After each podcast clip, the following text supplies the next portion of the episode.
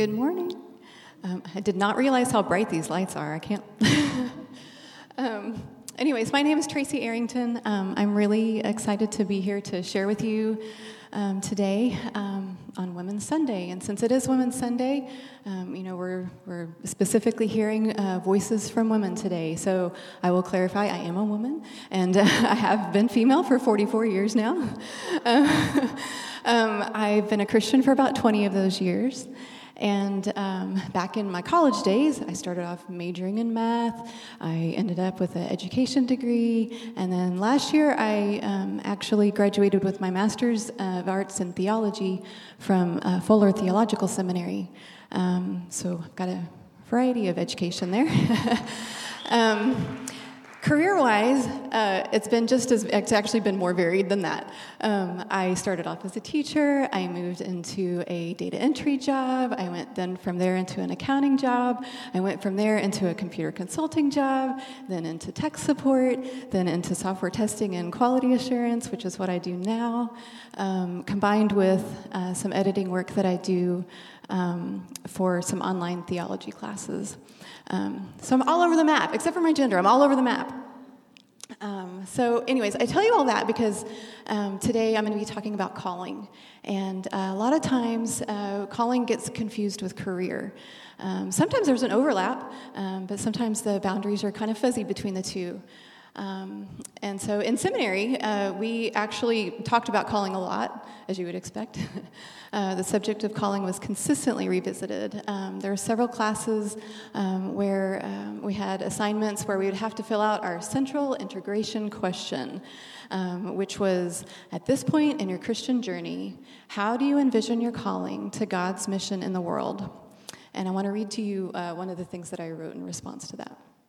I wrote, in 2012, when I applied to Fuller, it's probably good that I wasn't asked at this point in your Christian journey, how do you envision your calling to God's mission in the world? Because at that point, I had no idea what the answer would have been. So there really wouldn't have been much to write about. Here is a guess as to what it would have said based on my application essay. My calling to God's mission in the world is a mystery being revealed one step at a time. I never even dreamed that I would be in seminary. The idea came from several different sources uh, a nudging from God to leave my job, a suggestion to return to school, the leading from a spiritual mentor who assumed that school would be seminary, uh, and a discussion with a pastor at church who informed me that seminary is not just for pastors. Um, as for now, God has only revealed Fuller as my next step, and as I obey Him one step at a time, I trust He will reveal His plan in His perfect timing. So I started Fuller not knowing what to expect and have been soaking up all I can learn. However, I'm noticing now that I was equating my calling with my job or my next to do. And I was considering it something that I couldn't fulfill until after I finished this step. I was viewing it as a destination, not as part of a journey. So the first change to my initial response would be that my calling is a continual journey.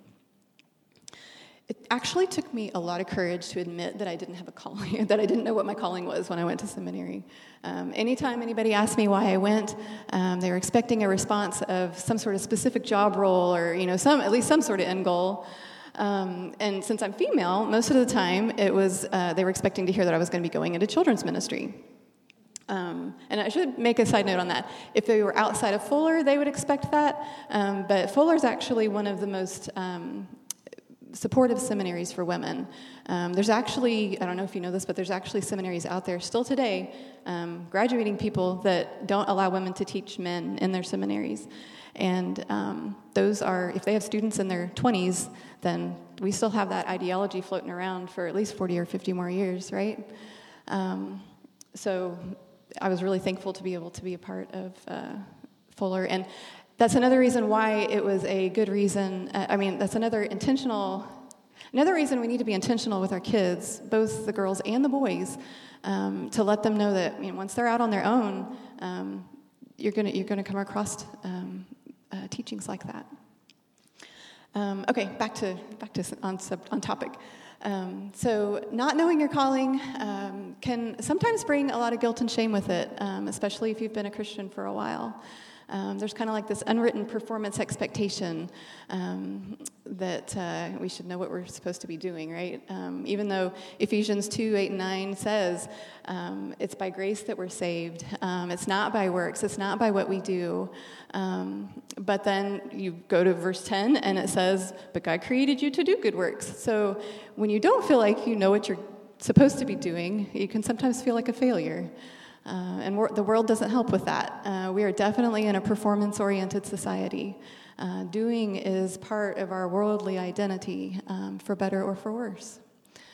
Uh, but what God wants, what God says, is that our identity is rooted in Christ. Um, we are more than what we do, um, and Scripture supports that. Uh, it says, We are wonderfully made. That's in Psalm 139 14. It says, We are set free. That's Galatians 5 1. We are lovable. Psalm 103 11. We are forgiven. 1 John chapter 2, verse 2. We are accepted. Romans 15 7. And we are children of God. John 1 12. Um, what do children have to do um, in life? I mean, for parents to love them. They just have to exist. Um, they just have to exist. They just have to be present. And it's the same um, with God, with us. Um, all we have to do is be present. Um, we just have to exist. We just have to be present with Him um, as much as we can in Scripture and in prayer. And um, the more that we're able to do that, the more that we can get to hear His voice. And the more that we hear His voice, the more we'll know how to follow Him and to find our calling. Um, there's also a community form of calling. Um, we are all called to follow, all Christians are called to follow the Great Commission, which is defined in uh, Matthew 22. Um, and there, Jesus was asked, Teacher, what is the greatest commandment in the law? Jesus replied, Love the Lord your God with all your heart, and with all your soul, and with all your mind. This is the first and greatest commandment, and the second is like it love your neighbor as yourself. So love God and love people. We're all, all Christians are called to love God, love people. We're unified in that, um, even if how we do that maybe doesn't always look the same. Um, Ephesians 4 expands on that. You were all called to travel on the same road and in the same direction, so stay together, both outwardly and inwardly. You have one master, one faith, one baptism, one God and Father of all, who rules over all, works through all, and is present in all. Everything you are and think and do is permeated with oneness. But that doesn't mean you should all look and speak and act the same. Out of the generosity of Christ, each of us is given his own gift. We all have our own gifts, our, our own unique gifts. Um, and how that looks in each one of us can sometimes be a different picture. Um, I want to show you some examples of some ladies, some women in history um, that um, were very effective in their call to love God and love people. Um, these are women that I learned about in my Women in Church History class. And as a side note on that, did you ever notice there's no men in church history class? That's just church history. so, uh, anyways, the first lady that we learned about um, is uh, Sojourner Truth. Well, not the first lady we learned about. One of the ladies we learned about. The first one I want to talk about is Sojourner Truth. Um, she was a uh, American abolitionist and activist. Um, she traveled and preached on the abolition of slavery, and um, do, when she did that, the audiences that would hear her would say she was so full of the Holy Spirit, and you could see the sparkle in her eye, and uh, that she just had amazing, an amazing gift um, to preach. Um, she did things like ride streetcars to force desegregation. And one of my favorite quotes from her, um, in regards to a little preacher man standing there in black that was close to her, um, said, Then that little man in black there, he says women can't have as much rights as men because Christ wasn't a woman. Where did your Christ come from? Where did Christ come from? From God and a woman. Man had nothing to do with him. Um, the next, uh, the next uh, lady that uh, I want to talk about is Josephine Butler. And she was a social reformer from England. Um, she campaigned for women's right, including to the right to vote, and she was very involved in um, the cause of uh, trying to end prostitution, especially child prostitution during that time. Um, she fought to raise the age of consent from 13 to 16. Um, so it's still not great, but um, it's at least one step closer to ending child prostitution. Um, and she was key in ending the trafficking of young women and children into European prostitution. Um, and then the last lady I want to talk about real quickly is a lady by the name of Pandita Ramabai, and she was a social reformer in India. Um, oh, I don't know where her picture went. Anyways, uh, she translated the Bible into her native tongue. Uh, she wrote and fought against child marriage and for women's education. And um, she rescued um, numerous um, women, outcast women, and children um, during some hard times in India.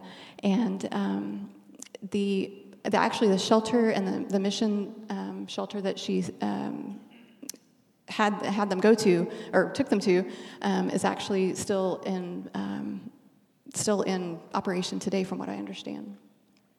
So, before we all start feeling the guilt trip of not measuring up, um, these ladies were social reformers because that's what they were called to be. Um, I know countless people who are great at their calling to love God and love people um, and who are not social reformers. So, um, we can't compare ourselves. Um, but what we can do is use stories like this as inspiration to push us one more step out of, out of our comfort zone, one more step uh, along the journey of our calling. Um, so I once heard a talk by an author um, who would go around to various speaking engagements um, with the idea of inspiring um, people to find that one thing, that one passion, that one purpose for their life, um, that's so that they could pursue it 110%. Um, and she did that for quite a while until she got a letter from a lady who was discouraged by her talk because she had been searching for years to find that one thing. Um, and she couldn't find it. So she was feeling defeated and discouraged and helpless and hopeless. And um, one of the things um, that that speaker hadn't realized is that while she had known since she was in grade school that she wanted to be a writer, not all of us have that same experience. Um, so I can kind of relate to her, uh, to the letter writer, um, except that I would like to hope, I hope that I can say that pursuing Christ is my one thing. Um, but how I do that is varied, is very varied, and um, as varied as my work history and my uh, school history, and it cannot be compared to anybody else's journey. Uh, so, the big lesson that I've taken away from all of that is um, to embrace the fact that there's no formula to following God. We all have different ways we're supposed to follow Him. Um, and then to embrace the journey that He's calling me to. Um, and my prayer for you is that uh, you'd be able to do the same. Thank you.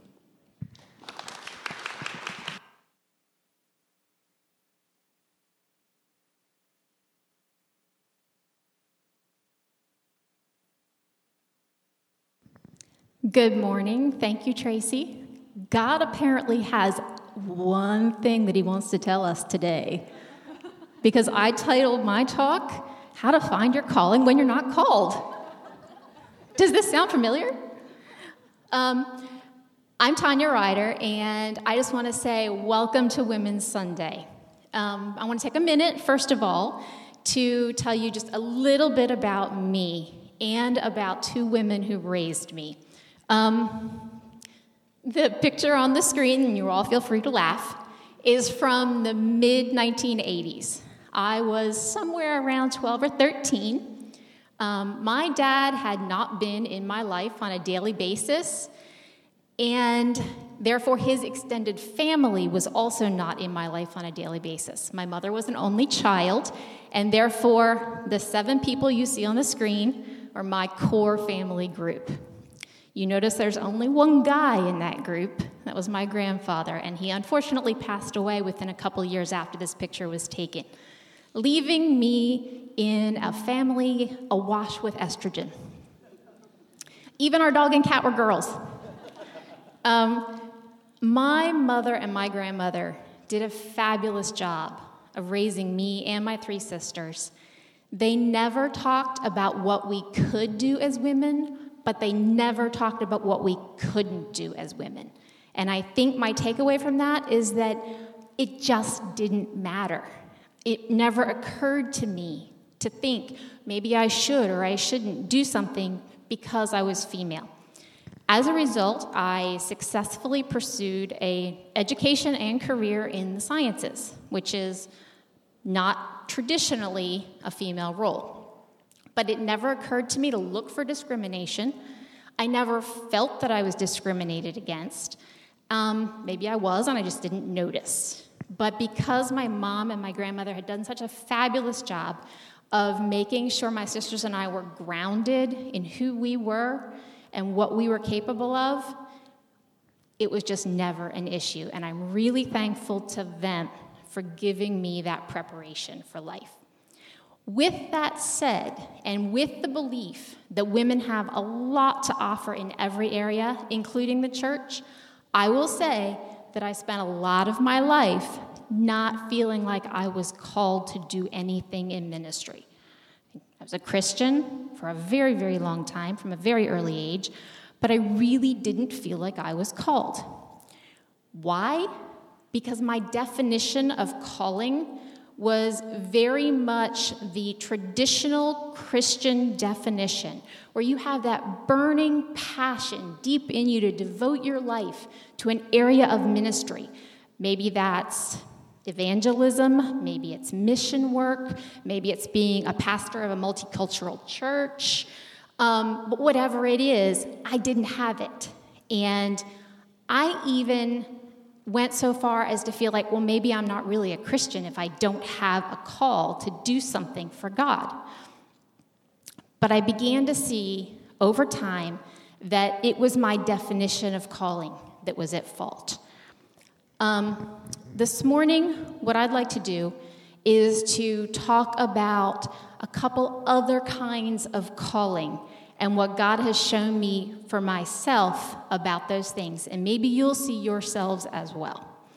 Um, the first kind of calling has to do with your passion, what I call a passion based calling. This is something that you get super excited about no matter how it comes to you. For me, it's animals. If you've met me and you've heard me talk about my dog, you know this. I love animals, I always have. When I was a kid, I never played with dolls, only stuffed animals. I took care of every single stray that wandered onto our property until my mom gave up and let me adopt them. That's just what happened. I did horseback riding instead of team sports. I did horse camp every summer. And that's just who I am. That is an enthusiasm and a passion that is in me. I don't know how that relates to the calling that God has for me, but I know somehow He will use it. I've recently begun doing animal assisted therapy with our dog, and that has been really fun.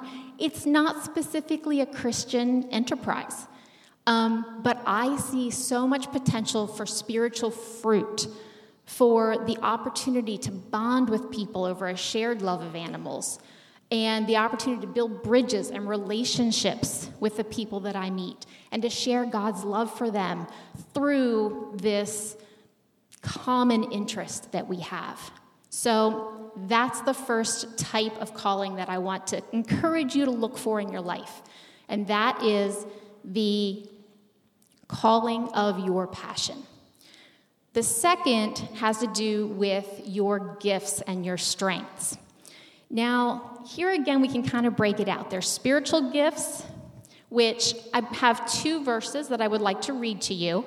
Um, and if we can put those up as I read, that would be great. The first is Romans 12, 6 through 8. Since we have gifts that differ according to the grace given to us, each of us is to exercise them accordingly. If prophecy, according to the proportion of his faith, if service in his serving, or he who teaches in his teaching, or he who exhorts in his exhortation, he who gives with liberality, he who leads with diligence, he who shows mercy with cheerfulness. And the second is 1 Corinthians 12, 8 through 10. For to one is given the word of wisdom through the Spirit, to another the word of knowledge according to the same Spirit, to another faith by the same Spirit, to another gifts of healing by that one Spirit, and to another the effecting of miracles, to another prophecy and to another the distinguishing of spirits, to another various kinds of tongues, and to another the interpretation of tongues.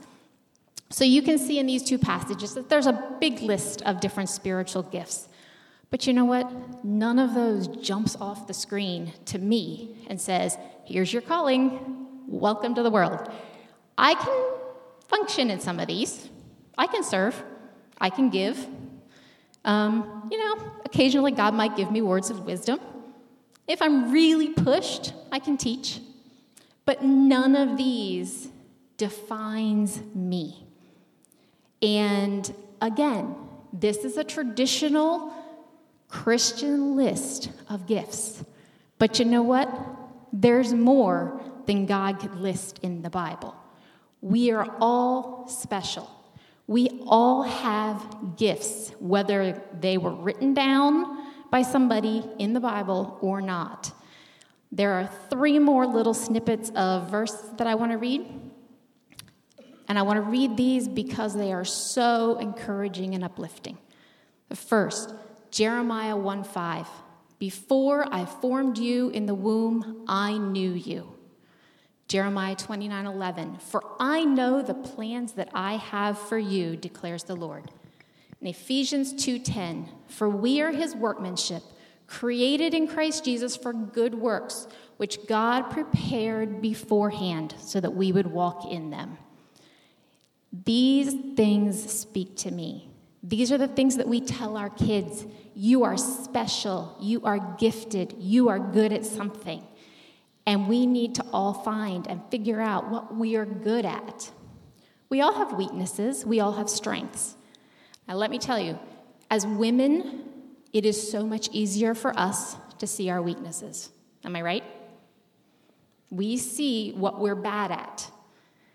Part of that, I think, is because we're sort of raised to feel like self deprecation or self put downs is the same thing as humility. And it's not.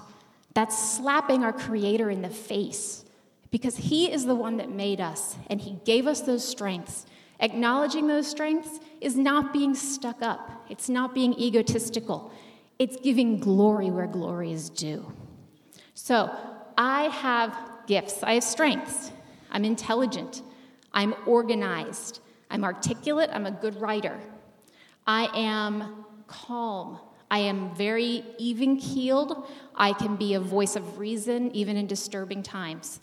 I am generous with what I have and with who I am. And I believe that throughout my life, God has given me the opportunity to use those strengths for the calling that is associated with my gifts, a gift based calling, if you will. For instance, when I was in college, I needed money. We all do when we're in college, right? Um, knew a family whose daughter in high school had missed a lot of classes, a lot of school because of illness, and they needed someone to tutor her so that she wouldn't have to repeat a grade. I accepted that challenge, spent time with her every week working on various subjects, and we ended up talking about a lot more than math, the solar system, or grammar. We also got to talk about things like peer pressure how your choices that you make when you're a teenager affect you when you grow up. How should you stand up when someone puts you down? And I think in hindsight that I had an opportunity to give that young lady some big sister type wisdom and love that maybe she wouldn't have heard if those same words had come from her parents. So, in closing, I want to say that just as Tracy said, we all have a calling. We might not be able to sum it up in one little phrase. We might not have that aha moment until we stand before the throne on the judgment day. But we can identify our gifts, we can identify our passions, and we can use those things for good, not evil, to further the kingdom of God and to bless the people around us to fulfill the Great Commission. Thank you very much. And with, that, I'll turn it over to Shelley.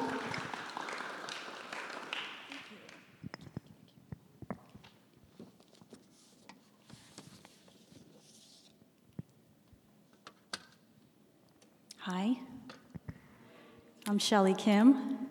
Um, my portion of this, this talk is very different than the first two that we've heard today. And uh, what I'd like to tell you is that actually, uh, this talk is, is really more for me than it is for you. um, I see this as an opportunity to get outside my comfort zone, and I see this as um, an act of surrender to God. And so um, it's really about my story, my journey, how I got here, and what God has revealed to me the past couple of years. So, um, my family immigrated to the States when I was four. Uh, we arrived in a small town in New Jersey, um, mainly populated by Italians. If you've ever seen the reality show Jersey Shore, those were my peers. So you can imagine how someone like me stood out from that crowd. Um, I knew right away that I was different.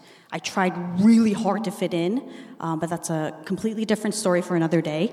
Um, um, interestingly, my parents set up a Korean video and grocery store in that town. Um, you know, when I think about it, I don't know how we even made a living because the, the Asian population there was very small, but they worked really hard. They worked 10 to 12 hour days, seven days a week, and they did that for many years.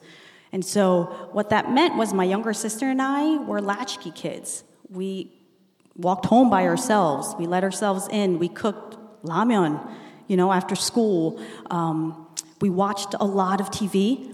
Uh, and we ate a lot of junk food. Literally, what we would do, my, my dad would literally drop my sister and I off at the grocery store, and we were maybe in middle school, and we would grocery shop by ourselves. So we would go from aisle to aisle with a big cart and pick out whatever we wanted because there was no adult there. And uh, we would pay with a credit card, and he would pick us up. And so Again, not a lot of adult supervision.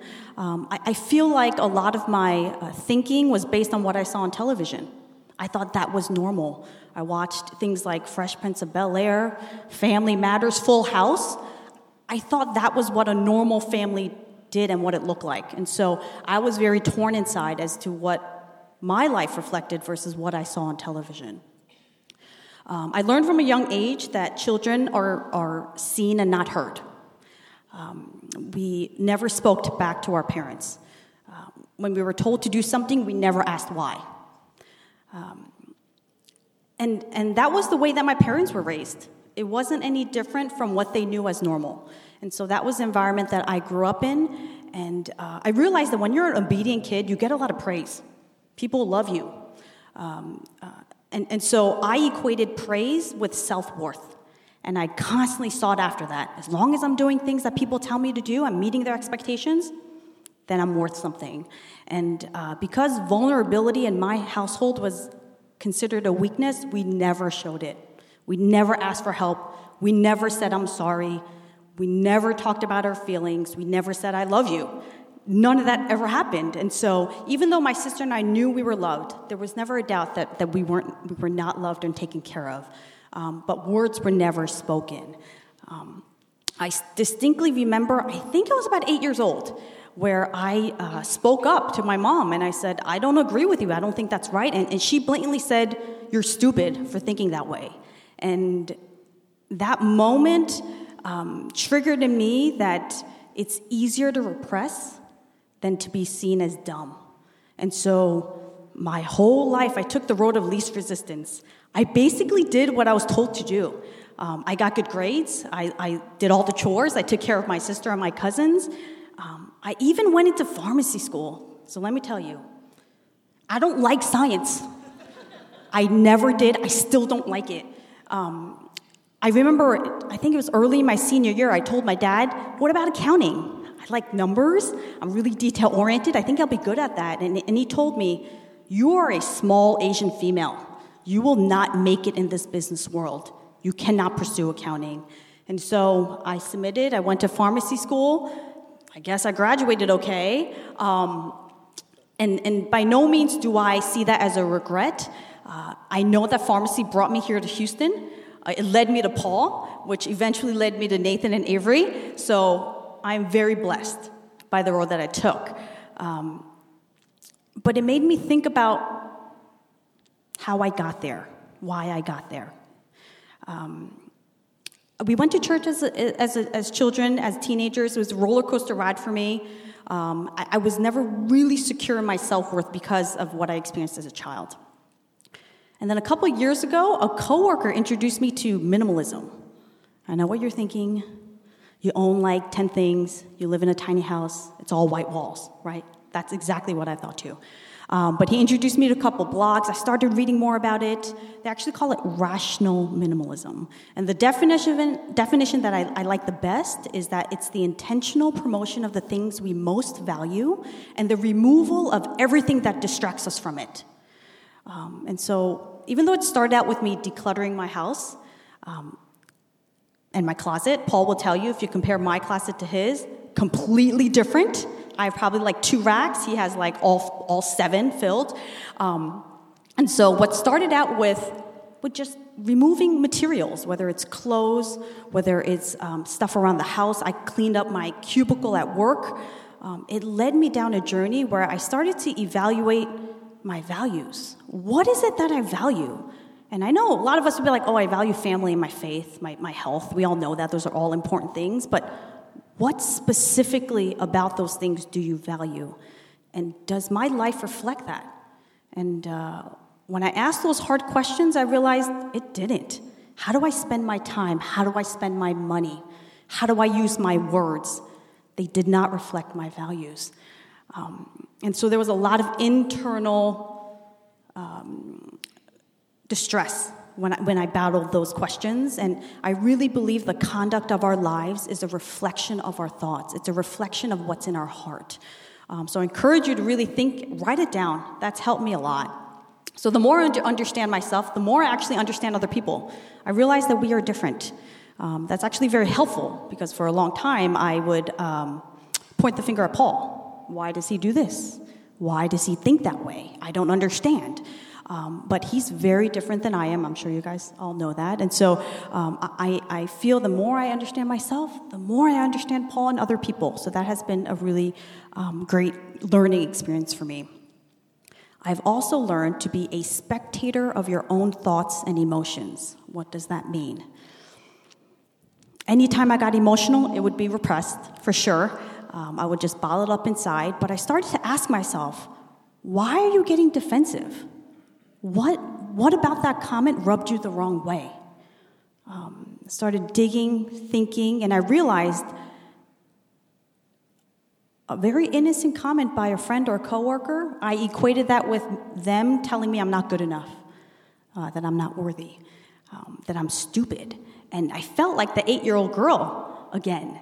And so I realized um, all of those resentments um, have never gone away. Uh, so I encourage you that when, when you start feeling emotional, ask yourself why. It's actually much deeper than that guy's a jerk. Um, it actually triggers something inside of you, so I encourage you to be a spectator to your own thoughts and emotions. Um, I think when we start telling ourselves the same story, it becomes like background music in your mind. It's actually there all the time, we just don't even recognize it. And it affects how we act, what we say, and how we treat other people. I like the quote by um, Helen Keller, which says that character cannot be developed in ease and quiet.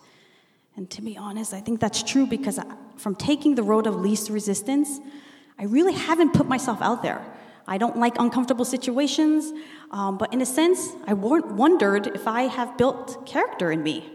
Um, I wondered who I am and who I'm supposed to be. Um, so I started listening for God when I ask people, how do you hear God? Most people don't know how to answer. Um, I think God speaks to us every day, big and small ways. We're so distracted, though. We're thinking about what we need to do for the day. We're thinking about the bills. We're thinking about the comment that you just heard. We're thinking about the traffic that you're in.